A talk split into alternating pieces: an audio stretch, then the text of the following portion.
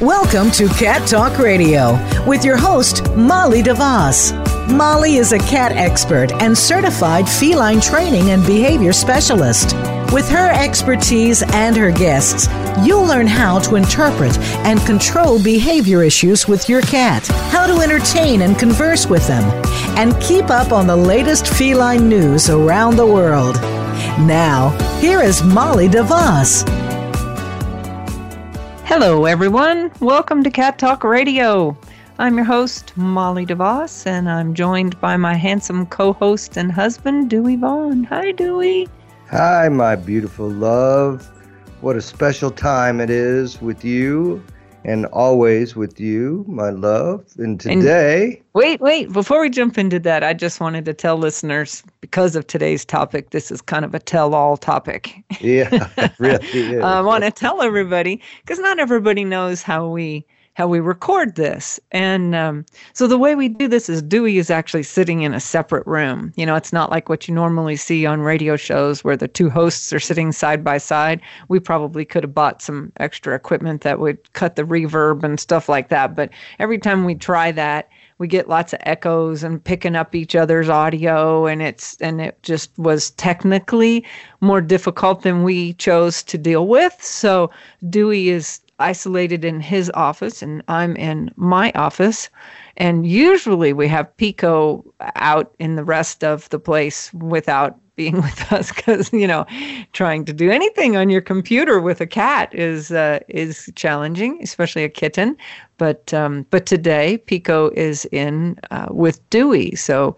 Um, if Dewey has technical difficulties, we'll all understand why. Anyway, I just wanted to throw that in there because not everybody, you know, understands that we're not sitting side by side. Yeah, or if you happen to hear the roar of a lion and a whip being whipped and a chair being chewed up, then that would be me keeping Pico off of my laptop. That would be Dewey attempting cat behavior work. Remember, I still honey, am stuck in the back. Okay, so today we're going to be responding to a listener, which is really good. Always great to hear from our listeners, and we'd love to hear from you. If you have some ideas, please uh, send this out. But today's listener uh, asked Molly to tell some stories about her work, which is yeah. a great idea, and I have been trying to get her to do this for some time. So thank you, Mister Lister. Yeah, I... Uh... I hate this. I'm sorry. Doug suggested this, and, and I love you guys, but man, this is really hard on me. I'm terrible at this because anytime anytime anybody asks me, like, what's the most or what's the best, you know, and you've got to review lots of history, it's like my mind just floods with everything all together, and I can't isolate one one thing, one incident. So it's very difficult for me. I, I hate talking about myself too, but I could talk about cat stuff all day long. Like, you know, you invite us over to dinner and somebody brings it up. I usually won't bring it up, but if someone brings it up, oh my goodness, I'm really difficult to shut down. But, but this is hard. This is really hard. You know, okay, so let's, let's do it this way then, Molly. Let's start with what you hear the most. What are the major issues you come in contact with, or you have, you know, talked about? Yeah, that, okay, that's easy because that's talking about cats. So I like to frame it like this. The, the three biggest things I get contacted about is pee and poop, blood and guts, and destruction. So basically that's cats not using the litter box, cat aggression, either to other cats or people, and scratching and chewing up things other than food. And then I get lots of contacts from cat owners who you just want to do better for their cat. And, and that's, so those are fun too. Oh, you know, yeah, that I, I, my, I went, my, my mind went somewhere for a minute thinking about some of the things that you've talked about in the past. I don't know specifically, but I do recall you saying a few times some really funny uh, things. So what's one of the funniest consults you've had? Well, one of the funniest consults I had was recently. Um, it was actually more embarrassing, but it, it was funny. We had, um, you know, normally if if I'm doing a consult, I'll be out in a room, you know, that has a decent backdrop. We're usually in, in the living room if I'm doing a virtual consult. And, and usually Pico's bouncing around behind me, which is great too. And I can pick up my laptop and show them things like our catio and, and things like that, and his litter boxes and, and that sort of stuff. But, but the other day I had a consult and we had a lot of construction work being done, and there was no way that I could be there with the noise. They were jackhammering out concrete. So I had to I had to have the consult in, in the closet. Now, when I say that, don't don't picture little tiny closet. When I designed this house fifteen years ago, and, and I designed a a gigantic, oddly shaped room with more hanging clothes space than you've ever seen in your entire life, and room for like a little office, right? Because all I need is a desk and, you know, some storage and stuff like that. And so plenty of room in this closet for that. So I office in the closet, and behind me are Dewey's clothes. And so I, I had this, uh, this call, and I, I had to hang a sheet over his clothes, not so that it wouldn't look like I was in the closet, because there was no way to, to mask that, but because his underwear is stored behind me. And, and I got to tell you, Dewey wears psychedelic colored underwear. And so wow. There's like neon orange and neon green and Hold on. You know, ultra Hold blue and, on. and all this behind me. And I had to tell the girl that. I said, you know, Whoa. I apologize for the sheet. I'm trying to cover my husband's underwear. Well, uh, that's embarrassing for me, and way, way too much T M I for this audience. For a global radio broadcast. No way. Does, does everybody need to know about my underwear selections? Underwear. They're my selections. And they're cute, honey. All right. Well, good. You I, know, I'm you know, think you Borat's like lime green them, underwear. So. Hey, hey, hey, hey, hey. Whoa up. All well, right. Anyway, that was that cats. was one that was cats. okay about cats. So yeah. that that's that's just one recently, and again, it wasn't about cats. It was just really funny about trying to do a consult. But the other thing that's kind of funny in general, universally funny, is that your cats are very likely to stop doing whatever it is you've called me about the day before our consult. I hear that all the time. It's like taking your car to the mechanic. It stops making that weird noise, you know, the day you take it to the mechanic. I ninety percent of the calls I get on and, and things I go to, they go, well, you know, it's really actually gotten better in the last couple days. And I don't know whether those cats are just listening and more telepathic than we give them credit for. Them, they go, uh-oh, the con- the consultant's coming over, the behavior, I better act good. I'll be all like, I don't know what she's talking about. I'm really well behaved. I don't tear up that couch. What are you talking about, Mom? I'm I'm a princess, you know. And, and all of a sudden they start acting right right before I, I get there and, and can help you address your issues. That's I th- I think that's kind of funny. Well, so tell us about some of your successes. That would help. Well, you know, overall, overarching, the biggest success I have is keeping cats in the home, because, you know, that's why I do this is, you know, bottom line is the majority of the people that I talk to say, I love my cat and I don't want anything, but I can't live with this anymore. And I hate to think about giving him up, but I'm going to have to, if he doesn't stop, you know, filling in the blank. So anytime that I can prevent somebody from having to do that with their cat, that that's the biggest success of all. And, and one of those that is just the nearest and dearest probably to my heart over all of them. I take a lot of behavior cases from, from shelter referrals, and, and the Dallas shelter services uh, a large low income area.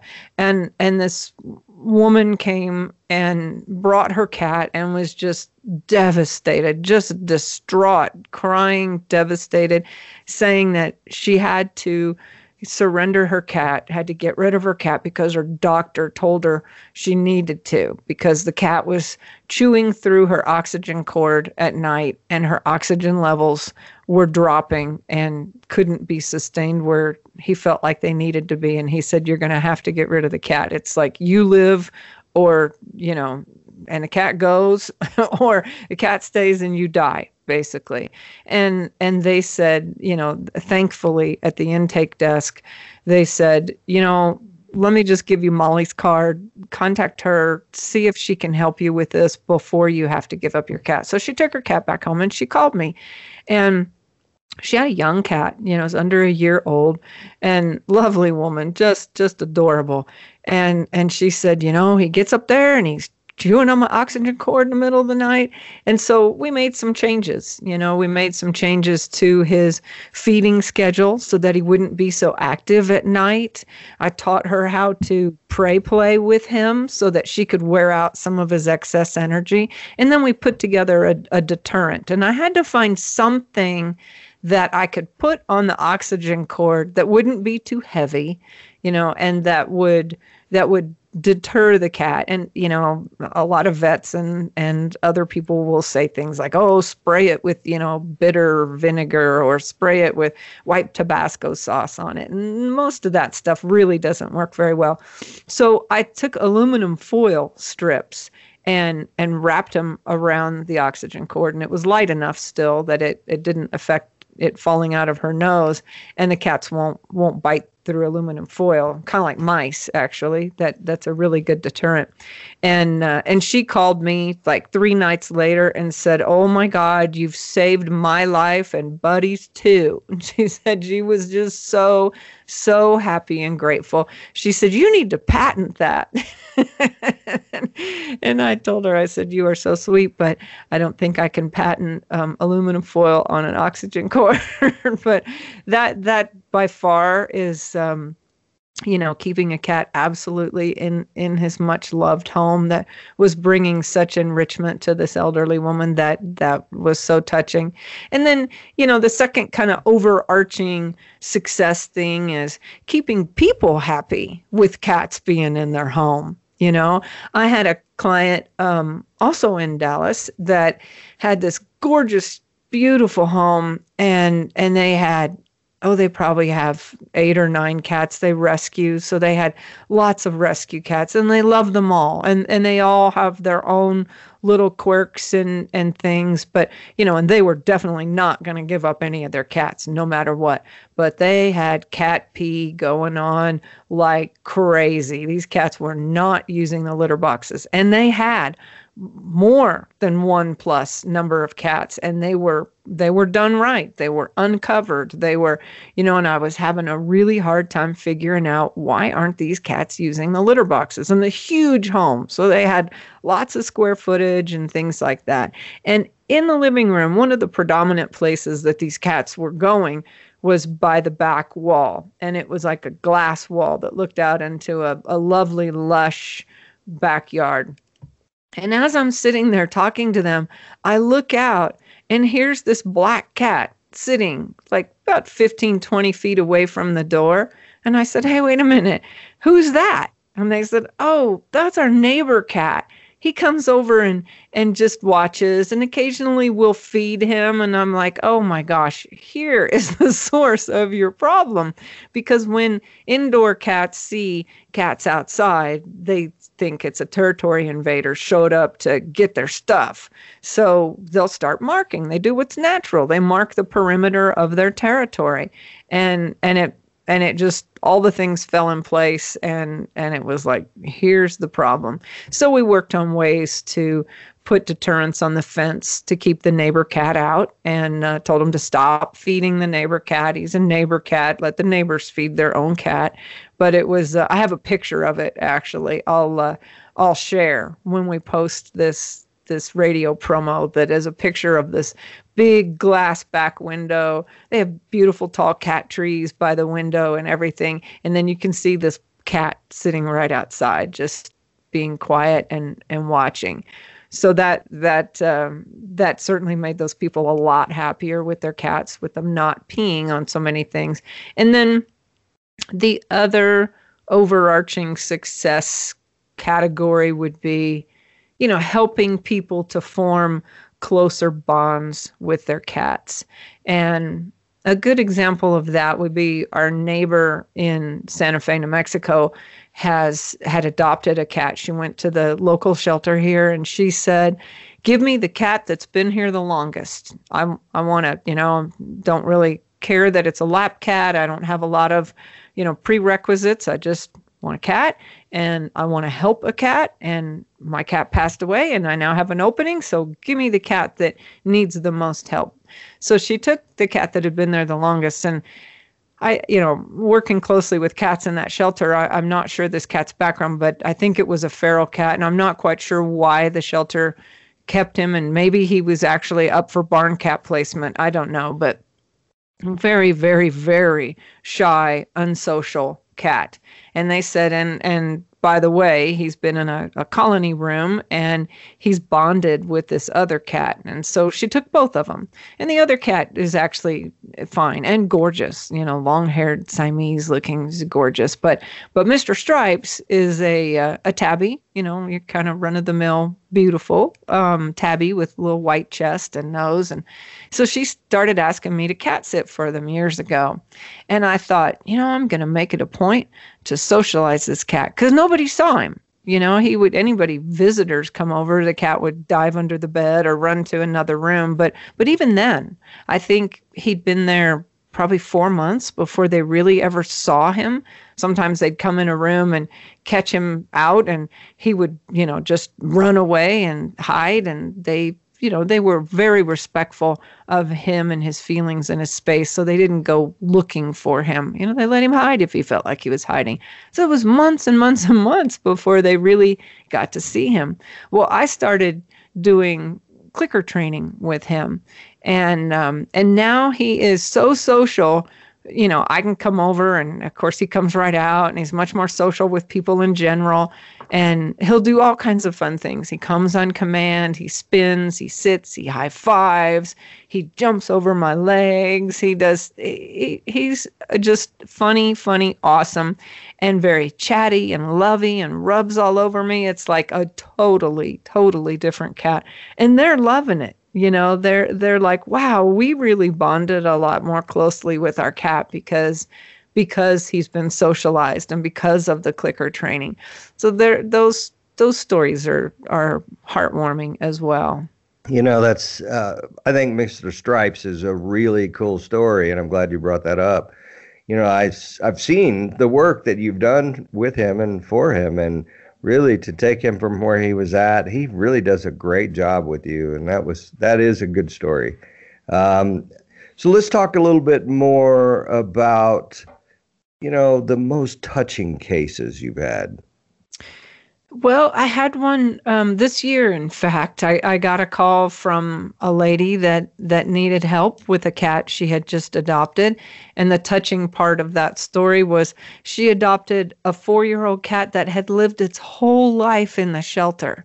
And the cat, you know, was being very, um, you know, obviously shy and and hiding in the home and any noise was startling it and things like that. And, and she just wanted to provide this cat the best environment possible and, you know, hadn't had a lot of experience dealing with, with trauma in cats.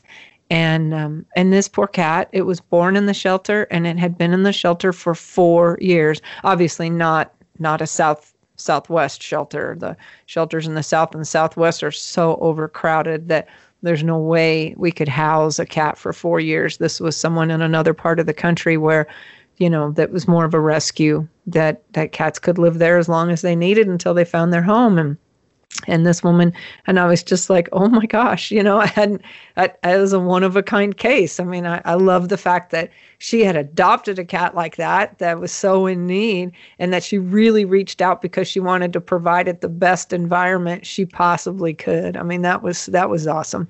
And then the other ones is when owners die, you know, and, and, And this is more from a shelter perspective, not from a behavior case perspective, but because, you know, I kind of live in two worlds. I, I work with a lot of people and a lot of you listeners that, that have cats in your home and you want information about how to live better and make them happier. But then I also deal in another world where cats have been surrendered to the shelter for one reason or another, and we have to deal with their behavior issues in a shelter environment.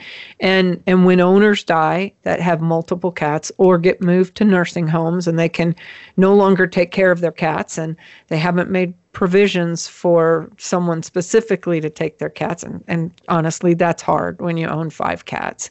But here in Santa Fe, these five cats showed up, and um, you know, big cats, obese cats, all five of them, all of them ten years old, which make them incredibly hard to place and very, very, very shut down. I don't know whether they weren't getting much attention, probably, maybe for years of their life, because the person, you know, was obviously having trouble taking care of themselves, not to mention the cats. But um, these have been a real challenge for us in, in the shelter. And we've gotten two of them adopted. Um, one turned around pretty quickly. Uh, the other, you know, I was kind of surprised that it got adopted as quickly as it, as it could. P- pleasantly surprised, obviously.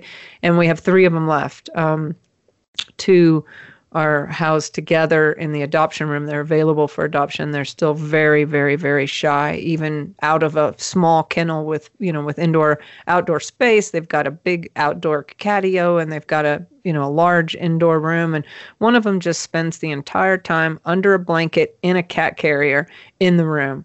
And the other one goes outside into the catio and gets in the highest spot it can get where I can't reach it. I got to go get step stools and climb up there. And then it runs from me. You know, and, and it's so hard trying to communicate to these cats that they are loved and it's okay. You know, it's okay to trust people. We're not here to kill you. You know, we're here to help you. So watching those cats turn around in situations like that, that's, that's very touching. So what about the strangest thing you've seen? Well, one of the strangest things I've seen has turned out to be probably Um, one of the biggest successes. And I got a call from a lady in, um, excuse me, I have frogs this morning. I got a call from a lady in, I don't know if she was in Michigan or some, somewhere where it's common to have basements. You know, here in the South, we don't have, we don't have basements, but she had a three story home and she had, um, four cats that three or four cats, I can't remember exactly, but multiple cats, and she was having a urination problem. And I was trying to figure out the source of this urination problem, you know, looking at where they were going and cats outside. And she had me, you know, we did the consult virtually, obviously. And so she had me on a laptop and was walking me around the house and showing me, you know, the cat's areas and things like that. So, you know, we kind of addressed a lot of things, diet to make sure that, that, you know, that um, that they had plenty of hydration so that they weren't getting, you know, urine concentration type symptoms and, and seeking other places to go. But she had four litter boxes. They were all downstairs in the basement. They were uncovered. They were all lined up on one wall about two feet apart. And the downstairs was used primarily for her children. There was a trampoline. There's all kinds of stuff.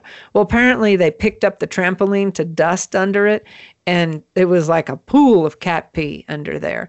And, you know, the cats were peeing a lot downstairs, which told me that, you know, they really didn't like these litter boxes for one reason or another, because they were peeing in proximity to the litter boxes.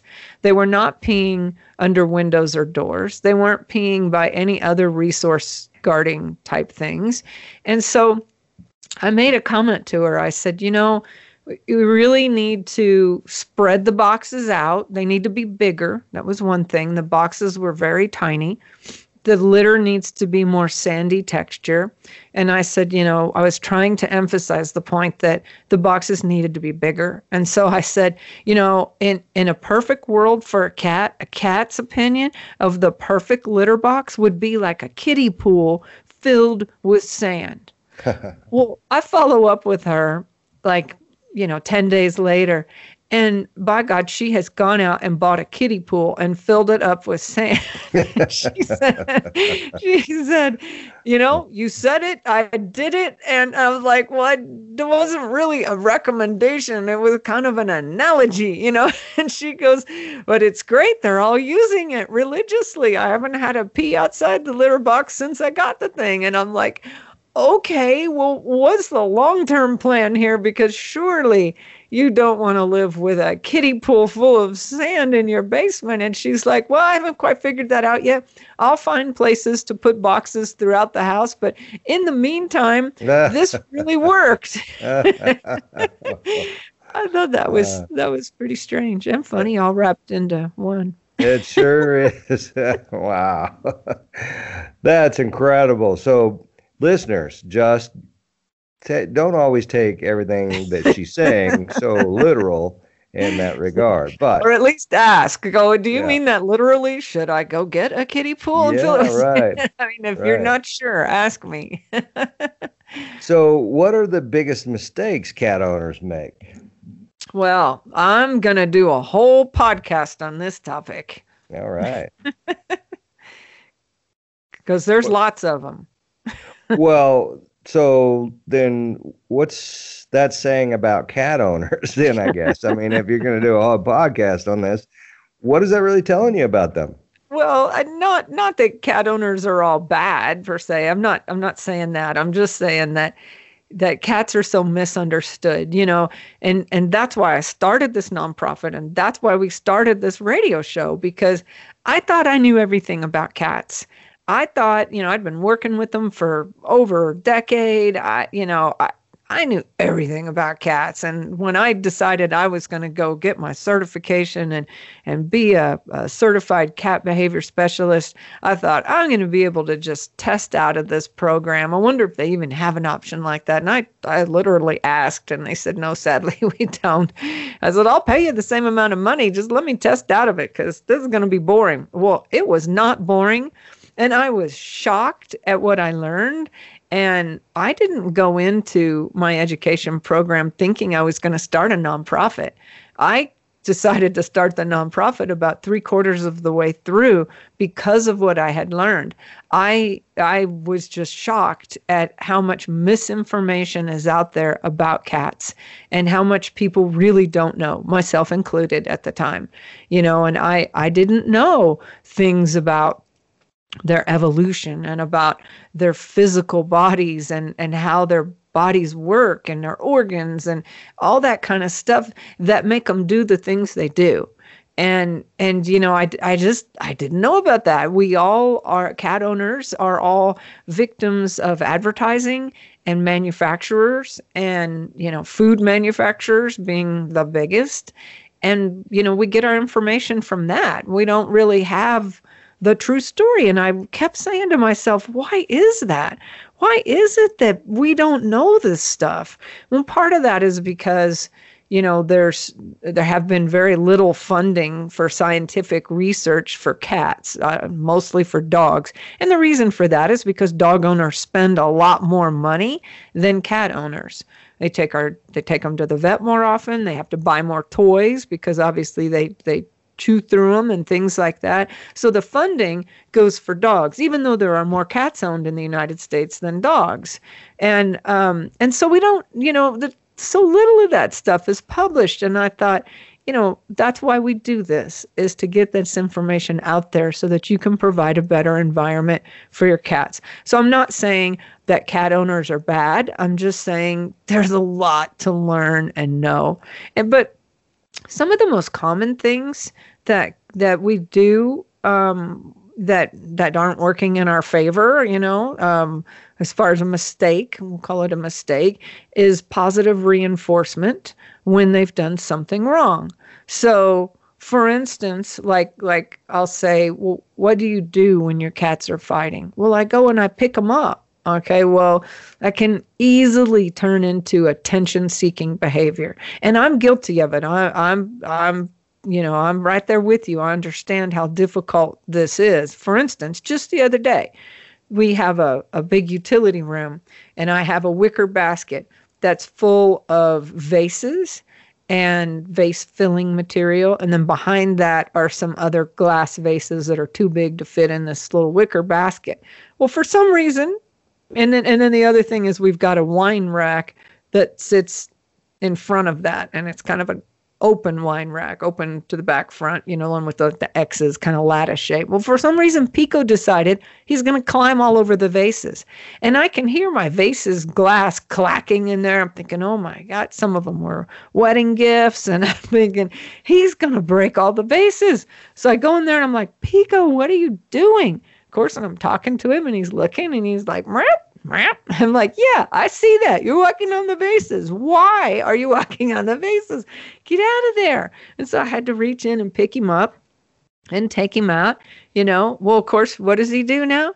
Regularly, if he wants my attention, he'll go walk on the freaking vases because I go in there and reinforce it. He gets my attention. I talk to him. I pick him up. You know, even though I might be scolding him. About that part, it's I got mom's attention. So that that's positive reinforcement of bad behaviors is probably the biggest thing that cat owners do wrong. That's interesting. You know, I can remember the last cat that we had was Tabasco, um, who in the middle of the night was scratching on the bed. I mean, he did that because he was hungry. And he would be pulling on the bed and scratching it really hard. I mean, enough to really wake you up. And if that didn't wake you up, he would jump up on the bed and walk across your head or walk. He inadvertently knew exactly where to walk on top of you. And he'd so pull just, my hair out. He would, he he would literally hair, sit on yeah. my pillow and grab a mouthful of hair and shake his head like a dog and rip my hair out. It was horrible. And then you you would get up and give him a treat just to get him to stop, which, you know, we're trying to get some sleep. And it's hard to, you know, wake up and then go back to sleep when it's like that. And that's the natural thing to do is, you know, because he would wake me up and it was always at three o'clock. And by then I usually had to go pee. And so I would get up and go pee and I'd open the bathroom door and there he'd be sitting there like he was stalking me and he'd like blocking the doorway and looking at me. And then I'd, you know, try to walk around him and he'd rub on my legs and walk toward the food bowl. And I'd be like, if I don't give him a treat, he's going to just continue this. So I'd give him a handful of treats. So what did that do? That made him every morning at three o'clock repeat the process because it was effective. It was working. He was getting exactly what he wanted. And so we had to stop that. We had to break that cycle. And um, we did that with a food timer and, um, you know, ignoring, which is the hardest part. But within three nights, we had that completely stopped. He never did it again. And then another, you know, another mistake that cat owners make is thinking that their cat wants a buddy. You know, a, a lot of times I get cat-to-cat aggression consults and they'll say, well, my cat, Susie, had a buddy and then Billy died after ten years and she's lonely and I thought I'd get her a, a, a new buddy and oh my gosh, all they're doing is fighting. Or I'll I'll hear people say, well, my cat was bored and so I, I wanted to get it a new buddy. And let me tell you, your cat's definitely probably bored. Absolutely, no question. And your cat is definitely probably mourning the loss of its of its buddy and the changes that, that it's seeing happening in the household. But getting another cat just adds stress to that situation. So, you know, where's a podcast on how many cats you should have and things like that. And, you know, mostly there's podcasts on how to keep your cat from being bored because there's lots of really great things we can do to make sure our cats aren't getting bored. And getting it another buddy is not always the best answer because, you know, they have not evolved as social species. You know, they might eventually learn to get along with lots of patients and things like that. But are you really enhancing your cat's life by adding another cat into the equation? And the answer to that is it depends. It depends on your cat's history. It depends on how you make the introduction. It depends on so many things. So I wouldn't just jump to that conclusion. That thought that your cat wants a buddy is is probably baseline not true. And another biggest mistake that cat owners make is, you know, shame on the, the retail people, is covered litter boxes. You know, and I get it. I used to have a covered litter box because we don't want the litter all over the floor, and we don't want it, you know, it cuts down on some tracking and we don't have to see it. But a covered litter box is, is one of the worst things you can do. It not only, you know, contains and and and and and multiplies the ammonia particles in the air in the litter box, which your cat is already very sensitive to, but it makes your cat feel like it's going to be ambushed when it comes out. So in a multiple cat household, that's really, really important. We're going to do a whole podcast on these things, though. Sounds like an interesting one. Okay, what are some of the surprises you've encountered? Um, the you know the on the shelter side of things, I, I had a little surprise this last week. There was a, a feral orange kitten, just adorable, and had been on bite quarantine. And I walk up to its kennel, and it's on my behavior list to work with. And it had just come off its rabies quarantine period. And I walk up to the kennel, and its ears are flat back, and its eyes are huge black dilated, and it's crouched down in its litter box, just barely peering over the top of the litter box to keep its eye on me. And I open the door, and it's hissing and hissing and hissing and just going bananas crazy. And and I thought, well, okay, I put on my gloves, right, my Kevlar gloves, and I thought, we're just going to see how much how much fight you have in you to begin with, you know, are you? And I picked it up, and it started purring.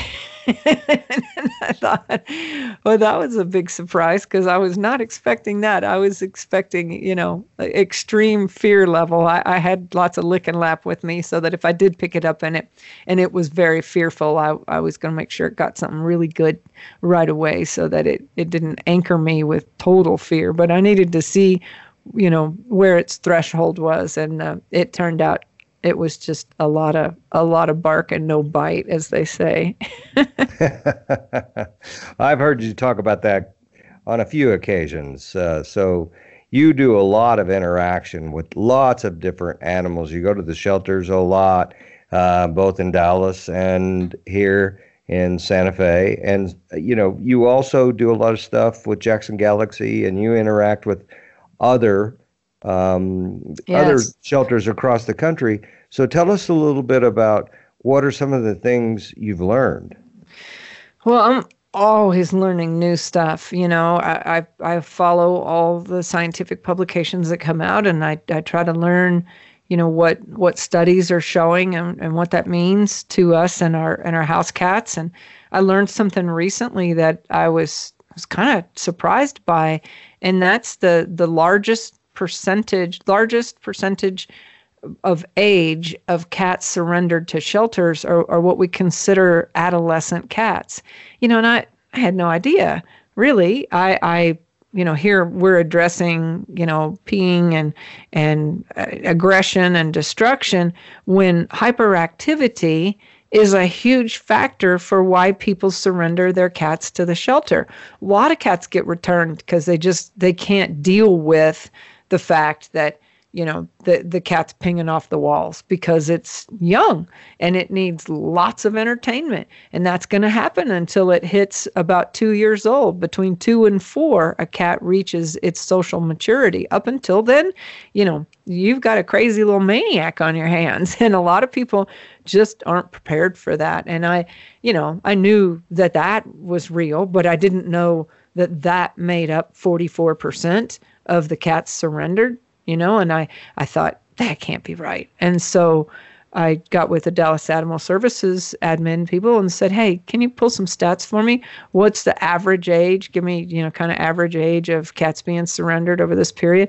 And by God, it it supported that. So that that was new information. And I'll be focusing more efforts on burning off a lot of that excess energy in cats, because clearly that's needed, and I didn't realize that. I'm also surprised, you know, things that I learn is how resilient cats are. You know, they can have just go through the most crazy uh, bits of trauma, and then with the right environment and the right handling and the right treating of them and interacting with them, you know, they can really get their confidence back and, and really come out of their shells. I'm I'm constantly amazed at how resilient they are.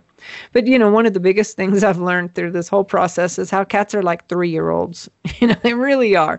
They will do anything to get your attention, even if it's bad attention. You know, a little kid in the restaurant screams and screams and, you know, mom has to yell at it, but mom will eventually pick it up and take it outside because it doesn't want to be embarrassed at the table of its friends any longer. Well, cats are like that. You know, they're, they're so much like three-year-olds. In fact, the other thing that's interesting is they're they're not just like three-year-olds. They're they're very much like us. And I find that human natures and, and feline natures are are a lot the same. And I'm I'm writing a book about that. And um, you know, there are lots of things that that are the same between us and cats. A lot of things that are different. And I certainly don't promote anthropomorphizing your cat, but you know, like you want what you can't have. That's that's a human nature, but that's also a cat nature. It's what makes them curious. You close the door. Well, I got to go behind that closed door because that door is closed. Um, you hide pain. People tend to hide pain because they don't want to be vulnerable. I don't want to tell anybody I'm I'm depressed or I'm in pain because I don't want to talk about that. And it makes me vulnerable and I want to be strong. Well, cats are like that too. Sharing spaces. A lot of times humans have trouble sharing spaces, especially households and close households and crowded households. Well, so do cats. So I'm I'm writing a book on how human and feline natures are are much alike. You know, and this is just amazing. All these stories and stuff is just amazing. But before we go, I wanted to ask you a question about some of the amazing cats and people you've met along the way to this point. Well, a lot of all the cats that I meet are amazing. I I just love meeting my cat clients. And in a lot of ways, I remember them more vividly than I do their owners. But, you know, I, I guess probably the most visual amazing cats I've met are, are purebreds because, you know, with a lot of the work I do in shelters, I don't I don't get to meet many purebred cats. And there is this beautiful purebred silver Persian named Jade that I met in Dallas. Love Jade and her mama, Jen. I do remember you, Jen. and, and Jade is just like the epitome of what you would anticipate a diva Persian cat to be. She she's awesome.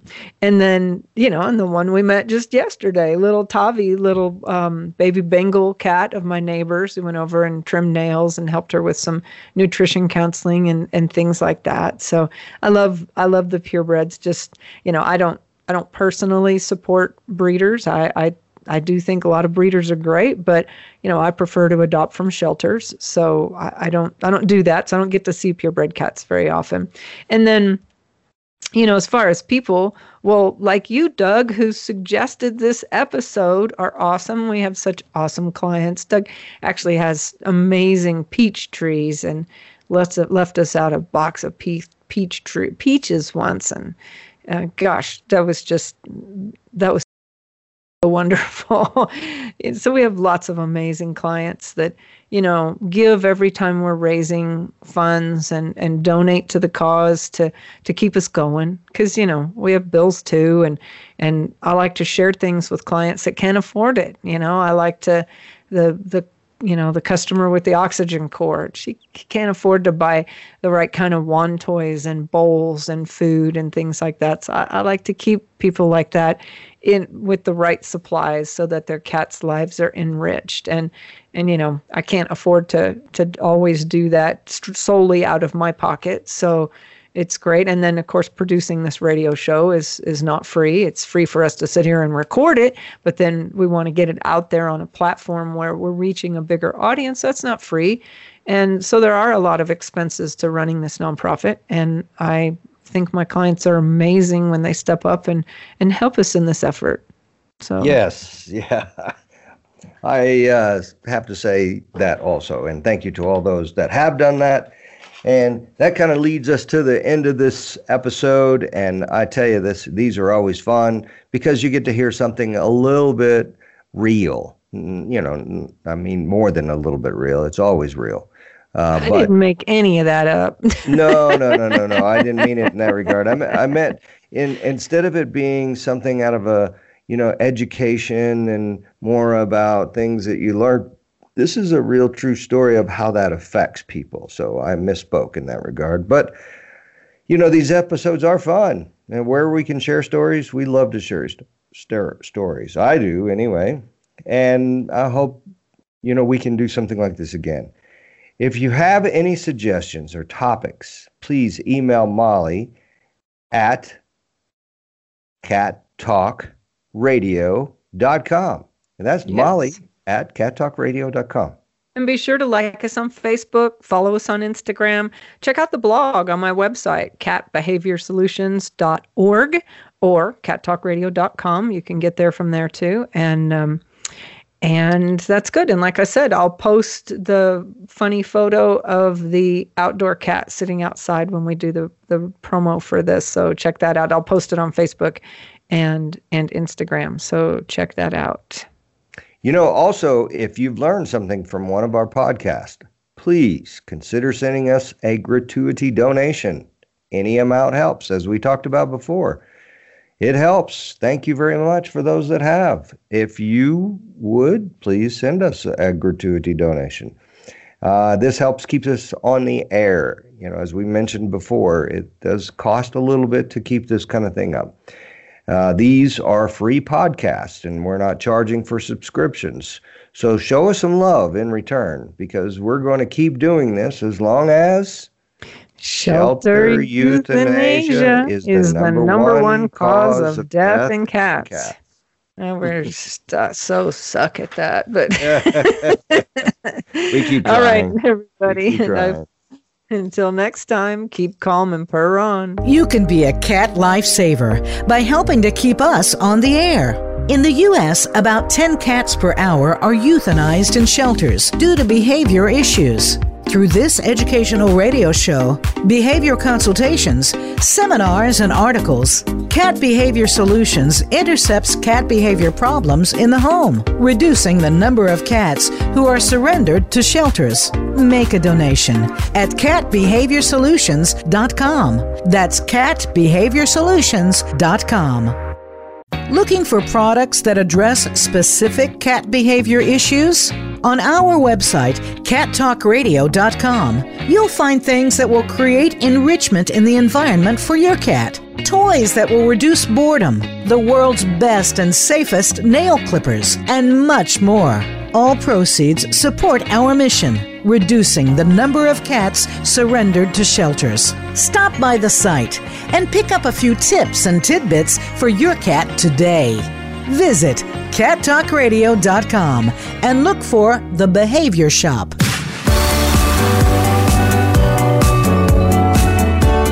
Thanks for tuning in to Cat Talk Radio. Please join your host, Molly DeVos, for another episode of the program on the Voice America Variety Channel. Now, go make a connection with your feline friend.